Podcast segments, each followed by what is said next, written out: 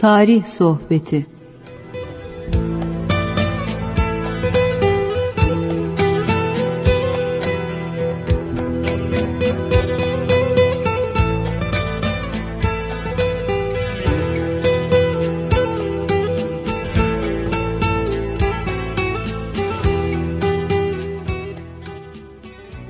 Merhaba kıymetli dinleyenlerim.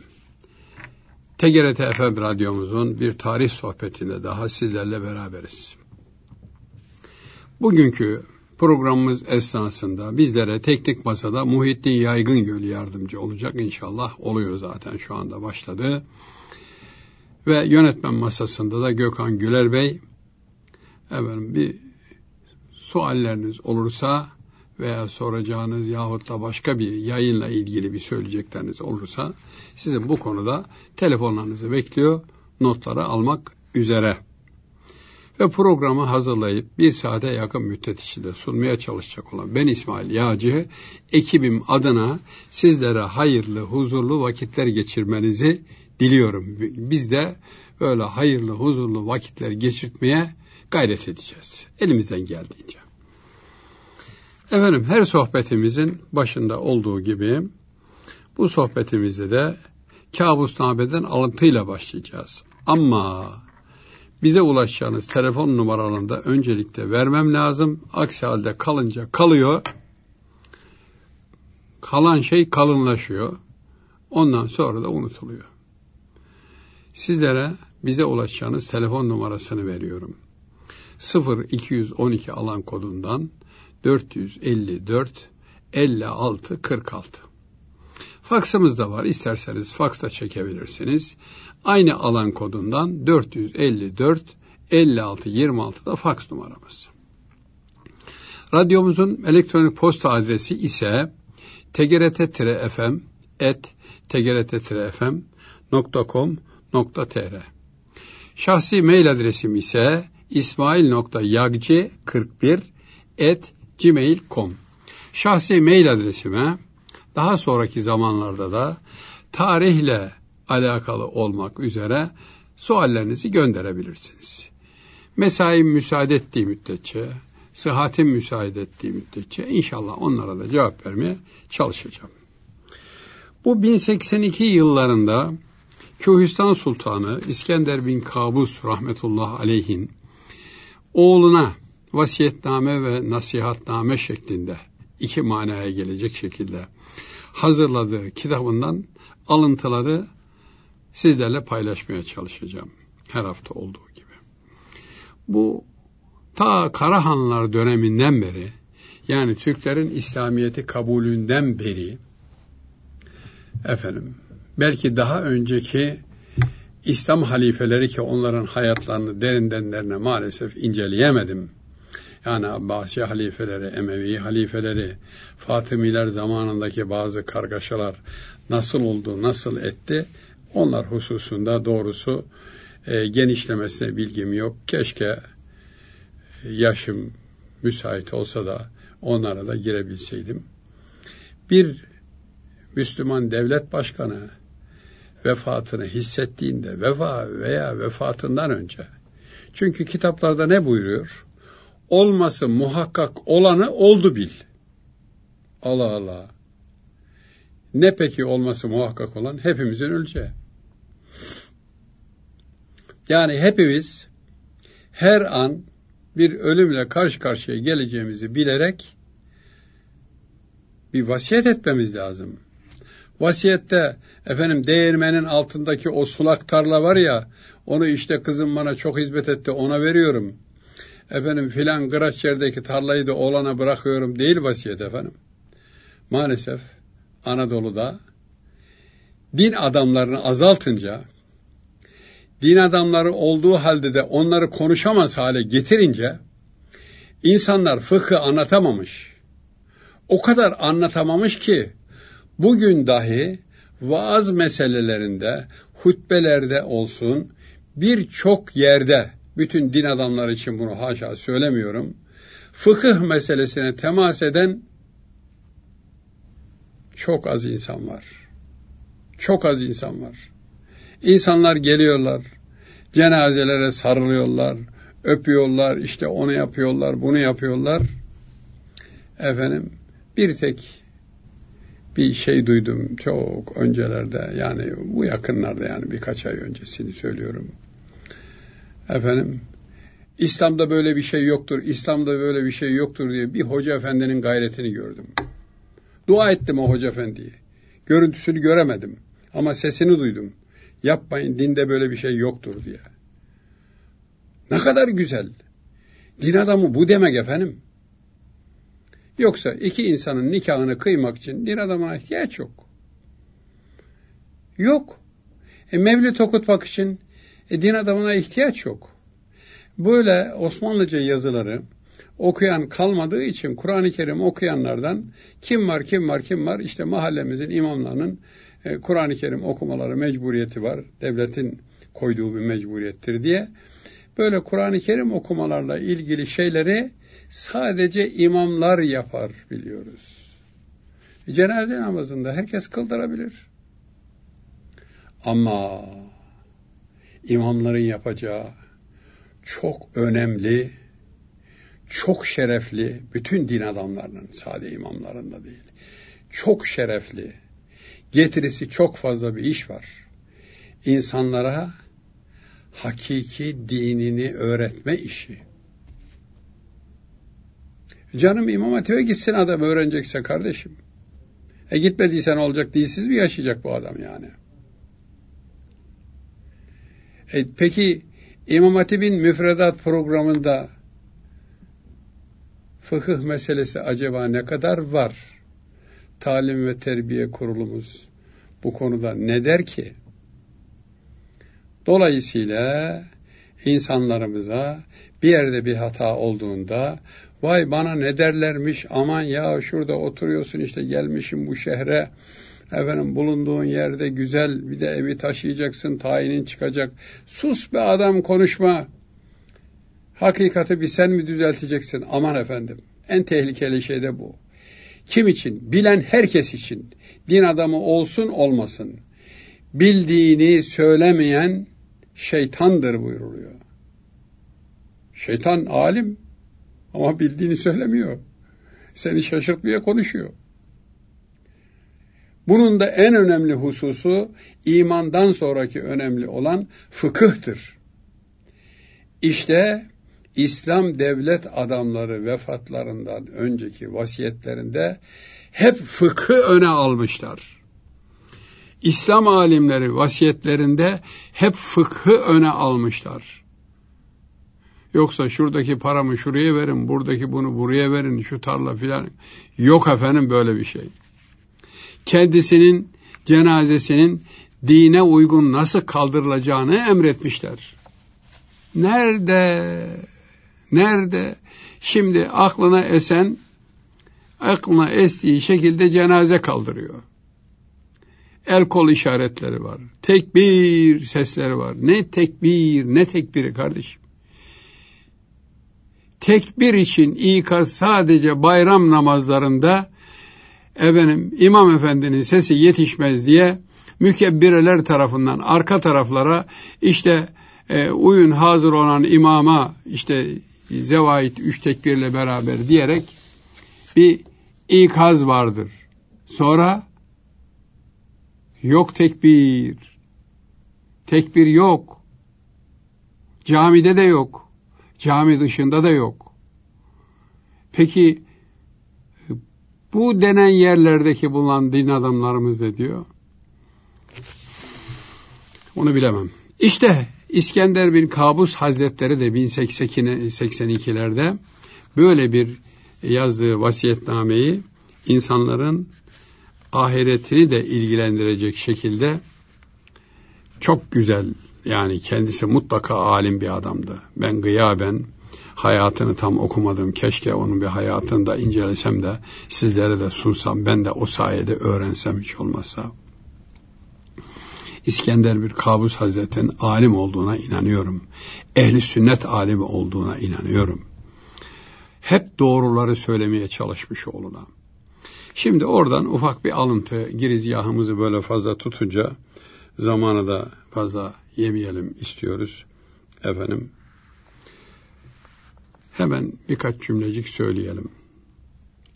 Oğluna diyor ki, öfkelenme. Böyle paragraf paragraf götürmüş nasihatlarını. Öfkelenme. Kim buyuruyor bunu? Efendimiz Aleyhisselatü Vesselam buyuruyor başta. Bir gün e, Ashab-ı Kiram efendilerimizle oturup sohbetleri esnasında böyle bir müsait zaman bulan birisi Efendimiz'e yaklaşıyor sağ tarafından. Ya Resulallah, bendenize bir nasihat etseniz de ölünceye kadar ondan amel etsem, ölünce de şefaatinize kavuşsam. Oh bedavadan. Eee karşında Allah Teala Resulü var efendim. Tabii isteyecek adam efendim. Biz olsak biz de isteriz. Ama biz ondan mahrumuz. Elhamdülillah ki onun yolundan mahrum değiliz. Efendimizle konuşurlarken kimsenin dönüp yüzlerine bakmazlardı. Kafalarını kaldırıp yüzlerine bakmazlardı. Hiç bakmadan ona buyurdular ki, La tağdab, yumuşak geyle, la tağdab veya geyle. Yani kızma. Bitti nasihat. Sana gel otur bakalım yaz bir, iki, üç, beş yok ki. Allah-u Teala'nın Resulü aleyhissalatü vesselam. La tağdab. Sonra o kimse acaba dedi bir tane daha nasihat koparabilir miyim? Hazır şimdi kapı açıldı ya efendim. Cebin kapağı açık. Daldır daldır al eline. Sol tarafından yanaştı. Sesini de biraz belki değiştirdi bilemiyorum. Ya Resulallah bendeniz de bir nasihat etseniz de bendeniz de ondan amel etsem. Ona da la tağdab dedi. Allah Allah dedi ya. Bir de arka taraftan aynı kimse. Arka taraftan başka biriymiş gibi seslendi. Ona da la tağdab. Kızma, kızma, kızma. Şimdi sizler ve bizler hepimiz, yaşayan her insan hangi dinden, hangi meşrepten, hangi mezhepten olursa olsun, hangi ırktan olursa olsun, kızmadan zarar görmeyen, kızmak işinden zarar görmeyen birisi var mıdır efendim? Bu kadar yaş yaşadık. Sizlerin de mutlaka kendinize, kendilerinize göre bir yaşlarınız var. Bu hayatınız esnasında kızma işinden zarar görmeyene rastladık mı? Veya kendimiz kızma işinden zarar görmediğimiz oldu mu? Olmadı. Öfkeyle kalkan zararla oturur. Okulda öğretiyorlar. O zaman öfkesiz kalk ama kalkınca da öfkelen. Ona müsaade var mı peki? Öfkeyle kalkan zararla oturur. Öfkeyle kalkmadan adama silah çektin. Kalkmıyorsun. Çünkü öfkeyle kalksam zarar olacak. Hayır hayır. Öfke yasak.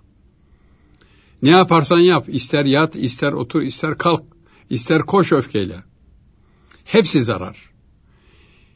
Din bunu zararlı buyurmuş.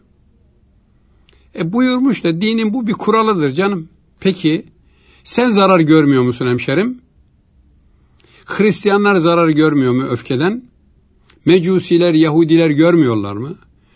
Şu anda siz zannediyor musunuz ki Filistin devletinin, efendim, e, Filistin topraklarında kurulu olan devletin idarecileri o etrafa öfkeyle saldırdıklarından kendileri meyus değil mi? Bedbaht değil mi? Çoluk çocuğunun yüzü gülebiliyor mu? Huzur içinde bir hayat sürebiliyor mu? Kaç defa geleceksin dünya? Bir defa geldim be adam. Hiç olmasa arkandan mis gibi koku bırak git. Bir bebeciği anasıyla babasıyla evde yak. Bu adam huzurlu olacak öyle mi? Çok zor bir şey. Çok zor bir şey. Hayır. Hayır. İçinden bir ses yatağında onu sabaha kadar tokmakla döver. Sabaha kadar döver. Onun için Madem dinimizde emretmiş, biz de öfkelenmeyelim. Öfkelenme kelimesiyle de bugünkü kabusnameyi müsaade ederseniz noktalayalım. Çünkü size başka bir konuyu bugün sunmaya çalışacağım efendim. Evet, şimdi ana konumuza geçiyoruz. Kıymetli dinleyenlerim, otuz bir Mart vakasını ben bugüne kadar pek anlatmadım. Ufak tefek temaslarım oldu. Ama her ne hikmetse tahsil hayatım esnasında ilkokul olsun, ortaokul olsun, lise olsun, daha sonraki yıllardaki e, çeşitli kademelerdeki efendim devletin resmi okullarındaki hayatım olsun, otuz bir Mart vakası bir irtica olayıdırdan başka bir konu anlatılmadı. Detayına hiç girilmedi. Madem ki bir irtica, madem ki Cumhuriyet kanunlarının yasak ettiği bir hususa karşı kalkışma, evet o zaman Cumhuriyet yoktu ama canım bilelim şu irticayı. Demek öğrencinin hakkı değil mi? Hak. Ama kimse buna temas etmedi. Ben bir tarihçi değilim. Yani titre sahibi, üniversitelerde kariyer yapmış bir tarihçi değilim. İşte yirmi yirmi beş seneye yakın zamandır tarihle meşgul olan birisiyim. Yani bir tarih araştırmacısı lafından başka imza atacağım bir titrim yok. Bu da titir sayılmaz. Herkes çünkü ben araştırıyorum abi diyor. Para araştırmacısı da işte herkes bir para araştırmacısı denebilir. Niye? Herkes para arıyor çünkü. Böyle havadan civadan bir imza şeyi var. Adı var. Başka bir şey yok. Biz de öyleyiz. Ama size kendim doğru bildiklerimi anlatmaya çalışıyorum. Kendi inanmadıklarımı size şurada programı doldurmak için anlatmaya kalkmıyorum. Kesinlikle. Evet. Şimdi otuz bir Mart vakasını da özet olarak anlatmaya çalışacağım. Ki sizler bunu bugün artık internet gibi, arama motorları gibi birçok yerlerden bilgilere ulaşmamız mümkün oluyor. Hakkında menfi yazan, müsbet yazanlara da ulaşmak mümkün oluyor. Yani zaten müsbet, menfi yazanların hepsinde veya bizim gibi program anlatanların anlattıklarının hepsinde hükümhanesini anlatan, yazan, çizen açık bırakmalı. O programı dinleyen hükmü versin. O kitabı okuyan hükmünü versin. O dersi gören hükmünü versin. Maalesef eğitim hayatımızda bize hüküm verme fırsatı vermeyecek dersler de okutuldu. Osmanlı sultanları hakkındaki verilen bilgilerin hepsi bunu böyle bileceksiniz. Neden, niçin? Yok böyle bir şey. Bunu böyle bileceksiniz. Böyle eğitimle insan yetiştirmek olmuyor. Bırak o insana, evvela o insanı, Osmanlı öyle yapardı efendim. Ta taş mektepler zamanından, Sıbyan mektepleri zamanından ilk dini eğitimi, dini öğretimi oralarda verdikten sonrasında araştırmacı bir nesil yetiştirmek isterlerdi. Ve hoca efendiler medreselerde bir kitabı alır, başından sonuna kadar birer birer birer birer incelerdi. Ve öğrencinin kafasındaki bütün soruları da çözmeye çalışırdı. E şimdi de öyle değil mi canım? Bir Roma hukukunu alıyorsunuz. Roma hukuku profesörü geliyor. Roma hukuku efendim bu diyor. Öteki medeni hukuk diyor. Öteki borçlar diyor. İşte ticaret kanunu diyor falan filan. Evet. Onu bütün sene müddetçe bir kitabı okutuyor bir profesör. Ve o kitaplardaki öğrencinin anlamakta zorluk çektiği şeyleri anlatmaya çalışıyor. Çalışıyor da burada bir şey var. Onu çalışırken kendi düşüncelerini söylemeyi herkes yapmıyor. Onu sınırlayan kanun maddeleri var.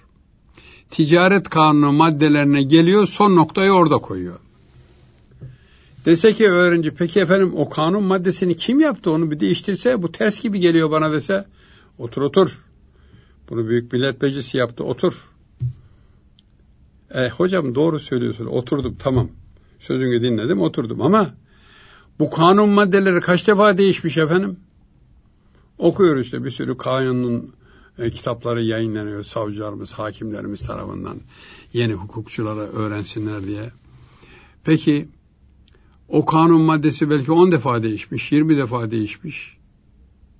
Ama uymuyor işte. Otur otur der, bırakırız eğitim sisteminde. Öyle olmamak lazım. İnsanların kafasındaki şüpheleri çözmedi. Meşrutiyetin muhafazası için Selanik'ten İstanbul'a getirilen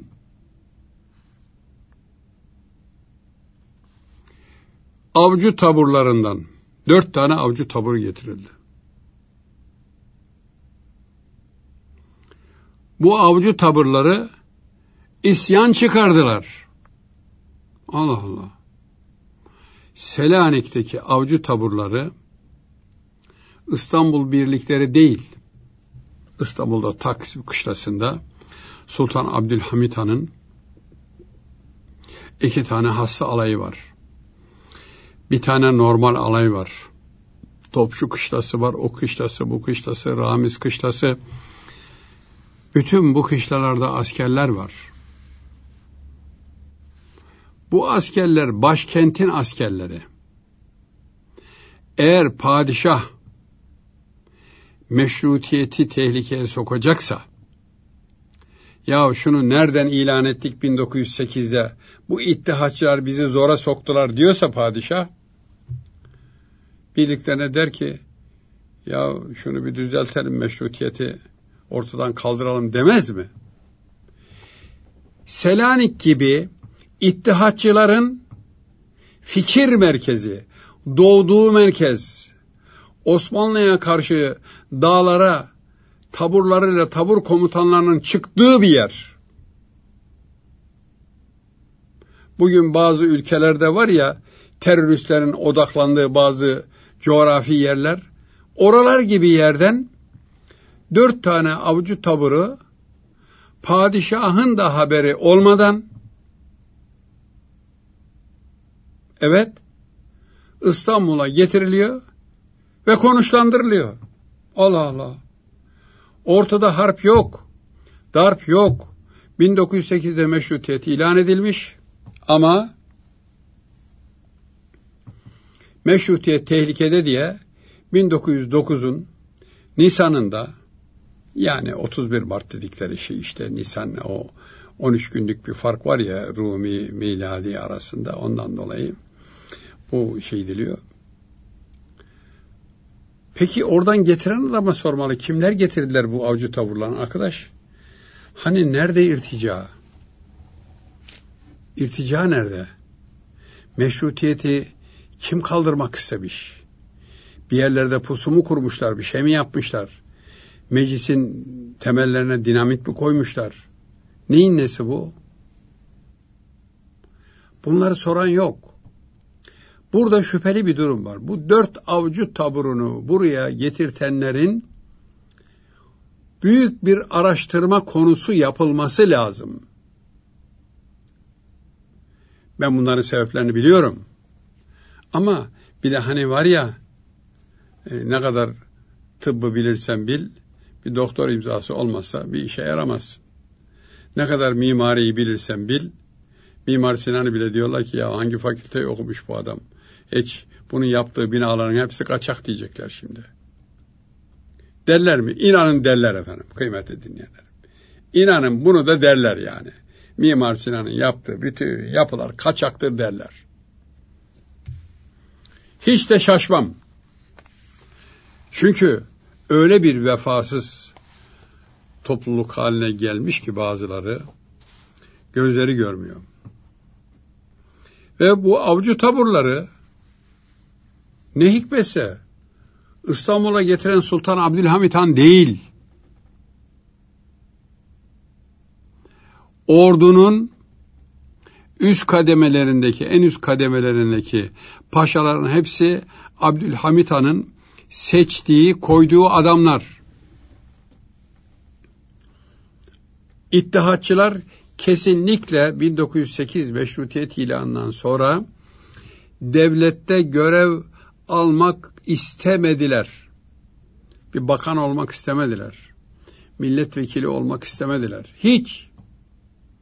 Ne göz tok adamlarmış görüyor musunuz efendim? Ne kahraman adamlarmış yani. Ama bütün bakanlıkların tayin daireleri bunların elindeydi efendim. Şimdi teknik masa süre doldu. Reklam arası var diyor. Küçük bir aradan sonra inşallah beraber olacağız.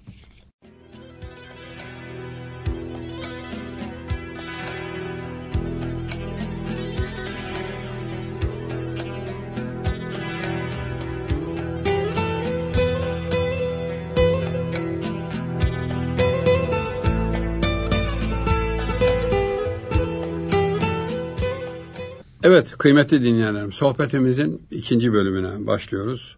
Konumuz otuz bir Mart vakasının daha girizgahıydı. Evet, Selanik'ten dört tane avcı taburu getirildi. Birisi Fatih'te konuşlandırıldı. Efendim birisi e, veya ikisi Ayasofya meydanında konuşlandırıldı. Birisi de Yıldız'a yakın bir yerde konuşlandırıldı. Ve bütün fitneyi de bunlar çıkarmış. İttihatçılara sormak lazım değil mi? Ya meşrutiyeti ilan ettiren siz değil misiniz? İkinci meşrutiyeti. Evet. Nasıl ettiler? Selanik, Manastır, o bölgedeki bütün adı geçen, geçecek olan merkezi yerleşim yerlerindeki insanları asker zoruyla, silahla, tehdit ederek, köylüleri silahla katar yaparak, bölük, takım gibi katarlar yaparak, getirip postanelerin önünden Sultan Abdülhamid Han'a biz meşrutiyet istiyoruz, uhuvvet istiyoruz, müsavat istiyoruz, adalet istiyoruz, hürriyet istiyoruz. Telgraflarını binlercesini çektiren siz değil misiniz? İttihatçılar. Böylece diyorlar ki Abdülhamid Han'a, efendim işte bakın halk istiyor. Ya Ankara'daki insanlar ahmak mıydı yani o zaman Ankara'nın halkı? Onlar niye bir telgraf çekmediler? Bir Samsun niye telgraf çekmedi? Bir İzmit niye çekmedi? İstanbul halkı padişahtan mı korktu zannediyorsunuz? İzmir çekeydi bu sefer telgrafı. Çünkü ittihatçıların Osmanlı İmparatorluğu'nda en güçlü olduğu yer, en örgütlendiği yer Emanuel Karaso adlı Yahudi tebaası, efendim daha doğrusu İtalyan tebası Yahudi bir tüccarın gaz yağı tenikeleri getirttiği altınlarla ancak Selanik, Manastır o civarı elde edebildiler. Oralar sanki kendileri için, ittihatçılar için kurtarılmış bölge gibiydi. Ondan sonra da başkenti oradan tehdit ettiler. Halkın telgrafıyla tehdit ettiler. Abdülhamid Han da kim yaptı, niye yaptı, nasıl oldu hiç araştırmadı. Gayet rahat resti görüverdi hemen. Tamam dedi. Tamam. Ben zaten bin sekiz yüz yetmiş altıda meclisi dağıtmadım. Meclisi ben feshetmedim. meclisi o andaki duruma göre anayasadaki yetkimi de kullanarak tatile gönderdim. E şimdi meclis tatile çıkmıyor mu efendim? Yazın üç ay, dört ay. O da bin sekiz yüz yetmiş altıdan bin dokuz yüz sekize kadar meclisi tatile gönderdi. Açtım. Açtım. Ona ikinci meşrutiyet dediler. Halbuki kapatılmış olan değil, tatil edilmiş olan bir meclisin faaliyete geçmesiydi. Seçimler yapıldı. O oldu, bu oldu. Her taraftan bir sürü ayrılıkçı gruplar meclisin içerisine doluştular. Arnavutluk dahil. Balkanlarda ne kadar ayrılıkçı grup varsa bunların hepsi İttihatçılarla Manastır dağlarında dostluk anlaşması imzalayan kimselerdi. İşte ikinci meşrutiyetin ilanı ile bu dostlarını Osmanlı mebusu olarak başkente gönderdiler. Adamların isteği neydi? Osmanlı'dan kopup müstakil bir devlet olmak. Sene bin dokuz yüz sekiz, şu anda sene iki bin on beşi bitiriyor. Ne oldular onlar? O Balkan coğrafyasındaki bütün din kardeşlerimiz ve oradaki diğer başka dinden olan insanlar da bugün Türkiye Cumhuriyeti'nin cömertçe desteğiyle her şeyleri rahat rahat yaşamıyorlar mı? İcab etse de hemen Birleşmiş Milletler el koyar, ben size söyleyeyim. İcab etse de bu insanlar dese ki arkadaş Türkiye'ye istirham ediyoruz, şu sınırda tel örgün mel örgün varsa kaldır da bizi birleştir ya. Ellerimizi öpecek insanlar var orada şimdi, ellerimizi öpecek. Doğuda da batıda da, hatta güneyde de. E huzur içinde olan insanları Avrupalı Osmanlı'yı küçültebilmek için, kolunu kanadını kesebilmek için İttihatçıları destekleyerek istiklal mücadelesine başlattı.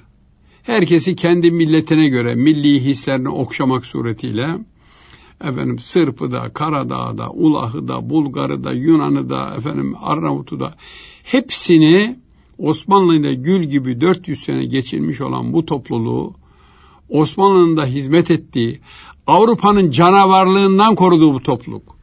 Osmanlı gidince ne oldu? Bosna Hersek'ten ne oldu? Avrupa'nın gelen barış güçleri ne yaptılar? Hiç Osmanlı zamanında buna benzer bir şey oldu muydu? Olmadıydı.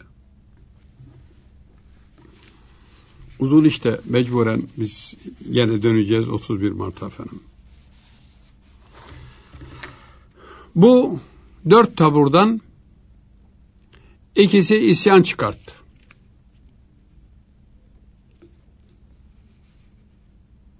Birisi Fatih'teki, birisi de Ayasofya'dakilerden biri. Çeşitli marşlar söyleyerek efendim camileri, Fatih ve Ayasofya camilerini kurşun yağmuruna tuttular. Fatih Camii'nde izleri var. Ben televizyon çekimlerini onları çektim, gösterdim. Gidin bakın. Kıbleye dönünce sağ taraftaki duvarda şadırvan muslukları var. Duvardaki muslukların hemen üstünde birçoğunu e, restorasyonda müteahhit herhalde utandı bu perişanlıktan. Oralarda bazı yerleri doldurtmaya çalışmış ama çoğu doldurulmamış. Efendime söyleyeyim. Kurşunların taşlarda açtıkları oyuklar duruyor. Avcı taburu askerleri Fatih Camii'ni içinde cemaat varken, Ayasofya Camii'ni içinde cemaat varken, şeriat isterük nameleriyle kurşunluyorlar. ya hakikaten sen şeriat isteriz diye bir bahane buldunsa biraz mantıklı bul ya. Camiye kurşun sıkma ya. Git başka bir yere kurşun sık. Başka bir devlet dairesine kurşun sık. Şeriat isteriz demek, İslamiyet'i isteriz demek. İçerideki insanlar namaz kılıyorlar. Yani İslam'ın beş vakit, beş e, emrinden birini yerine getiriyorlar. Beş vakit namazı kılıyorlar. Sen ne yapıyorsun? Sen de bunları biz şeriat isteriz diye. Onlar kafadan pencere çıkarsa, ya şeriatsa biz burada şeriatın emrini yapıyoruz deseler. Hayır. Bunlar, bu avcı taburlarının komutanları çavuşlardı efendim. Onların isimleri de çok meşhur. Bunlar öğretilmiş insanlardı, cahil topluluklarıydı ve böyle bir vaveyla ile, bir silah tarrakasıyla İstanbul'da bir silahlı ürperti peyda etmeye çalıştılar. Ortada bir şey yok. Ama bunu da takviye etmeler lazımdı. Bir avcı taburunda da takviye olarak Taksim Kışlası'na Enver Paşa, daha önceki programlarımızda sizlere arz etmeye çalıştığım Makedonya asıllı Bulgar topraklarında yaşayan, yani Sandenski ile beraber Taksim Kışlası'na gidip oradaki üç alay askeri katliam ederek şehit ettiler. Ondan önce bugünkü Taksim Kışlası, Taksim Kışlası diye feryat figan eden adamların Taksim Kışlası dediği yerdeki kışlaya bir gün at üzerinde, üniformaları çok yeni, apoletleri, şeritleri, madalyaları pırıl pırıl, hani bir araba görürsün ya fabrikadan çıkmış, yeni çıkmış gibi falan dersiniz ya efendim. Askeri üniformada öyle olur. İlk giydiği gün pırıl pırıldır böyle. Pırıl pırıl olan bir paşa çok cis bir atla beraber, arkasında yaveri, yaverinin de kıyafeti, rütbeleri, üniformanın düğmeleri, osu busu, her şeyi pırıl pırıl. Efendim, başlarında kalpak. Kışlaya geldiler. Paşa dedi ki, kışla komutanı olan alay komutanına, beni zat-ı şahane gönderdiler. Bir emirleri var, askerleri topla, onlara tebliğ edeceğim. Zat-ı şahane Abdülhamid Han. Peki efendim dedi albay. Hemen ikisi hassa olay olan üç alayı topladı. Ancak bu olaydan bir hafta önce bu kışlada, Taksim Kışlası'nda iki yüz tane koğuş var. Askerlerin yatıp kalktığı koğuş. Bu kışlada molla kıyafetle on beş yirmi tane adam koğuşlarda askerlere güya ilmihal bilgilerini öğretmekle görevlendirilmiş. Görülmeye başladı. Bu normal dışı bir hadise. Evet, tabur imamları var, alay imamları var, devletin kuruluşunda bunlar var zaten. Bu mollalar kim? Bu mollalar güya askerlere ef'ali mükellefini, yani e, buluğ çağına ermiş olan bir Müslümanın neler yapması lazım geldiğini anlatmak, askerin din bilgisini kuvvetlendirmek için bir haftalığına tutulmuş adamlar. Kim tutmuş dersiniz? Padişah mı tutmuş? Hayır. İttihatçılar tutmuşlar. Gidin Taksim Kışlası'nda askerlere ef'ale mükellefini öğretin. Bir haftalığına size yüzer lira para. Oh be! Adamlar dört dönüyorlar. koğuşlardan birine girip birine çıkıyorlar. Birine girip ötekine gidiyorlar tekrar. Çıkıp girip çıkıp girip böyle fırıl fırıl askerlere ef'al-i mükellefini, yani dini görevlerini anlatıyorlar. Bu bir haftada demek ki o çalışmalar olgunlaştı haberi gidince bu paşa geliyor. Paşa, asker evlatlarım diyor. Zat-ı şahanenin sizlere selam ve dualarını getirdim. Diyor, bir emirleri var, o fermanı sizlere okuyacağım diyor. Elini arkaya uzatıyor, yaverden fermanı alıyor. Kendisi at üstünde, at üstünde, at üstünde padişahın fermanı okunmaz. Padişahın fermanı okunurken okuyan da okunan da hepsi ayakta kalır. E canım, bu kadar çakma paşadan böyle de bir çakma okuma olsun yani diyeceksiniz. Evet. Asker evlatlarım, üniformalarınızda serpuş olarak şapka giyilmesini sizlere emrediyorum. Şapka giyilmesini sizlere emrediyorum. Bu hususta ulul emre itaat Kur'an-ı Kerim'imizde emredilmektedir. Hepinizin de buna seve seve uyacağınıza inanıyorum. Fermanı okuyor paşa. Sonra omuzunda asıl olan harita çantası gibi böyle deriden yapılmış şeyler vardı. Haritalar konurdu. Ona yeni şapkayı da koymuş. Kafasındaki kalpağı çıkartıyor. Asker evlatlarım, ben zat-ı şahanenin emrini yapıyorum deyip çıkarıp kafasındaki kalpağı yerine şapkayı giyiyor. Sizler de bundan sonra bunu giyeceksiniz diyor.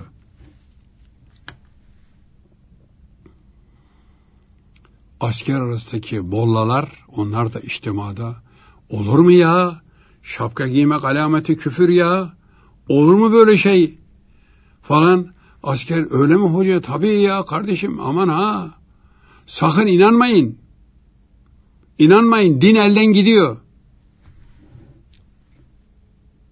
Diyerek asker arasında böyle bir hoşnutsuzluğu ortaya koyuyor. Asker de ya niye giyecekmişiz, giymeyeceğiz biz bilmem ne falan filan. Evet, avcı taburları da imdada yetişiyorlar. Tabii giymeyeceksiniz diyorlar ya. İmanınız gider. Yani bunun dini tarafı ayrı, benim konuştuklarım. O gün olanı söylüyorum. Paşa kafasına şapkayı giyiyor. Fermanı dürüp büküp tekrar arkada yavere veriyor.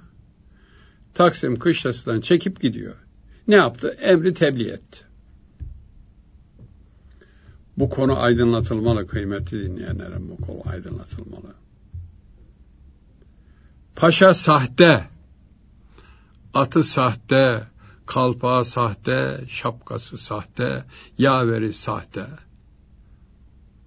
Tamamıyla o gün bir dolandırıcı nasıl insanları kandırmak için subay üniforması giyerse, ittihatçıların bir paşa üniforması giydirdikleri bir adam ve yaver üniforması giydikleri bir adam gelir. Taksim Kışlası'nda askerleri böyle nasırına nasırına basacak, onları isyan ettirecek şekilde konuşur.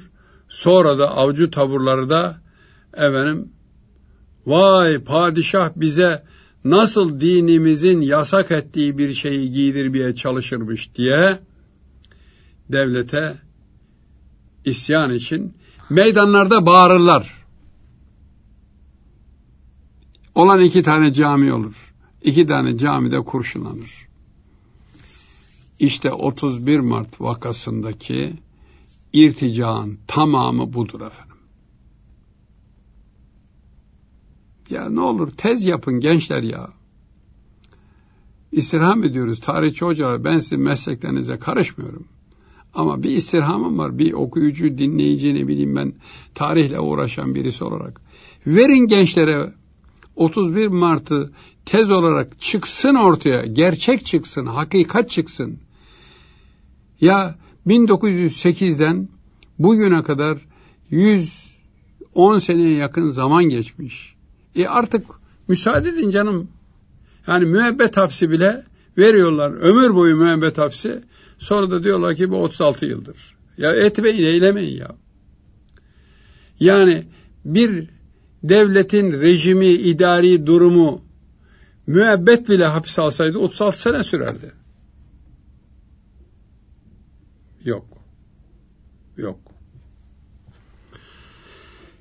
İşte otuz bir Mart bin üç yüz yirmi beşte yani bin dokuz yüz dokuzda çıktığı için bu hadiseye otuz bir Mart hadisesi dendi. Bu isyanın sonunda Yıldız Sarayı'ndan padişah, padişahın bin dokuz yüz sekizde kurduğu, daha doğrusu tatildeyken açtığı meclisin seçtiği bir heyet tarafından hal fetvası padişaha tebliğ edildi ve padişah tahttan indirildi. Bir odada tutulmaya mecbur edildi.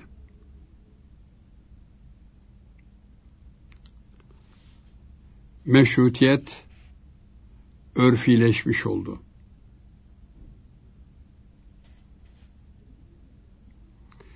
Maalesef otuz bir Mart'ın tertipçileri, teşvikçileri, teşvik edicileri halen bu ana kadar ortaya konamadı. Açın ne olur ya. Kime dokunursa dokunsun kardeşim ya. Hiç olmazsa yüz sene önceki hakikati insanlar öğrensin. Bu kadar da kıskanç olmayalım efendim. Yani insanın diyesi geliyor ki arkadaş bunu açıklamaktan şu anda da menfaatiniz mi var yoksa? Açıklamaktan kaçınanlara bunu diyesi geliyor insanın. Niye böyle ya kardeşim? Biz demiyoruz tabii. Ve bu otuz bir Mart hadisesiyle Abdülhamid Han tahttan indirildikten sonra İttihatçılara baktılar ki ya bu otuz dört senedir baştaydı ama bu adam hiç ya kağıttan kaplanmış sanki ya. Kuzu ya. Ne direndi ne bilmem ne, dirense de öldürseydik hiç olmazsa. Direnmedi, yok peki. Yazıklar olsun dedi ya. Hiçbir bir Müslüman Türk yoktu da bu memlekette bu sahtekarları bana hal fetvasını tebliğe, Müslüman olmayan Emanuel Karaso dahil Yahudi, bir İslam halifesini yerinden almaya bunları mı layık gördünüz dedi. Yazıklar olsun size dedi. Hadi bu lafın altından kalkalardı ya, gelip bir fiske vuralardı ya, fiske değil kurşun sıkılacak bir laftı bu. Vay sen bizim meclisimize nasıl bunu yaparsın? Kim esir? Kim esir eden ortada belli. Hepsinin dizleri titriyordu Abdülhamid Han'a otuz bir Mart'ı tertiplediklerinde korkularından. Bazıları dediler ki ya bu adam bu kadar böyle kuzu kuzu teslim olmazdı. Bu çok zekidir. Bir arka planı vardır bunun. Bir arka bahçesi vardır.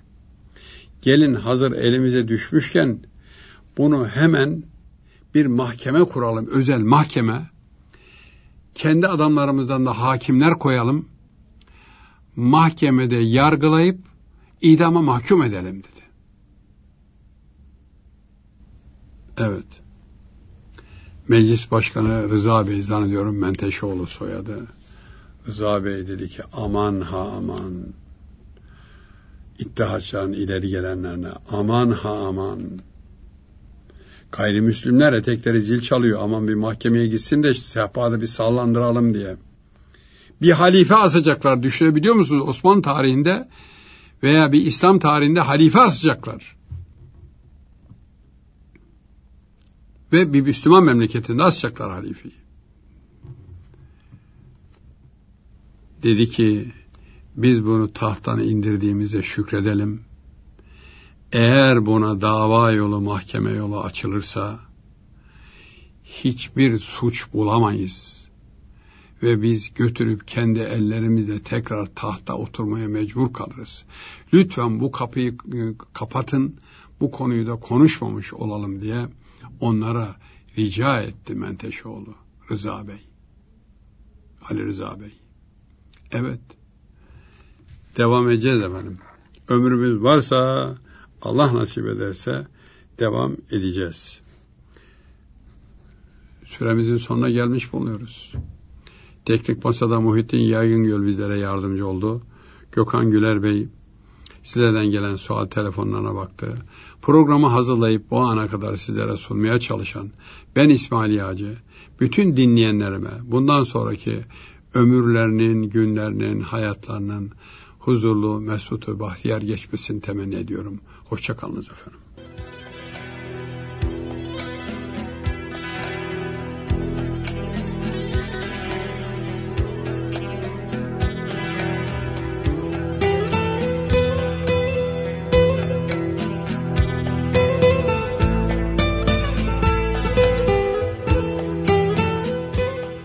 Tarih Sohbeti.